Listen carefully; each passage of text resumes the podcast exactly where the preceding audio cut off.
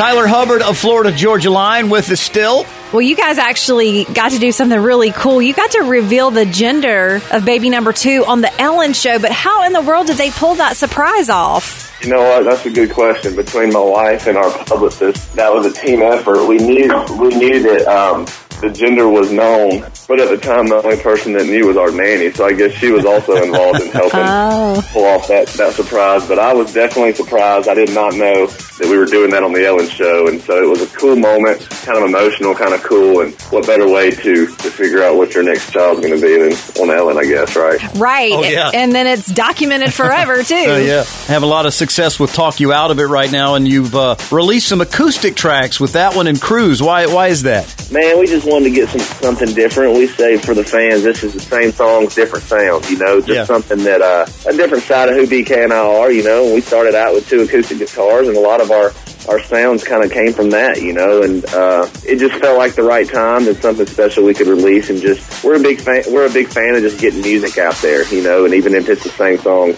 uh, Joey Moi, our producer, and his team has really dug in and made those songs special and, and added some different elements and took away some elements just to make it feel different and special. And you know, we're excited for the fans to hear it and just kind of hear hear it through a different perspective, I guess. Oh, absolutely. You guys uh, are doing uh, some some extended dates in Vegas later this year. What's it like playing Vegas as opposed to a stadium show? Man, it's great. It's uh, it's a cool, you know, a little bit smaller, intimate feel.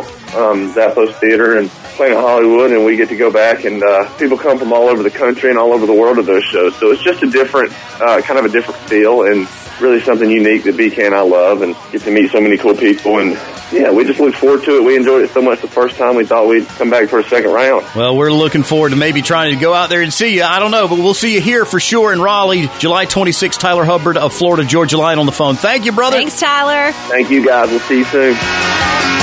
Mike and Janie, your Q Morning crew on 94.7 QDR.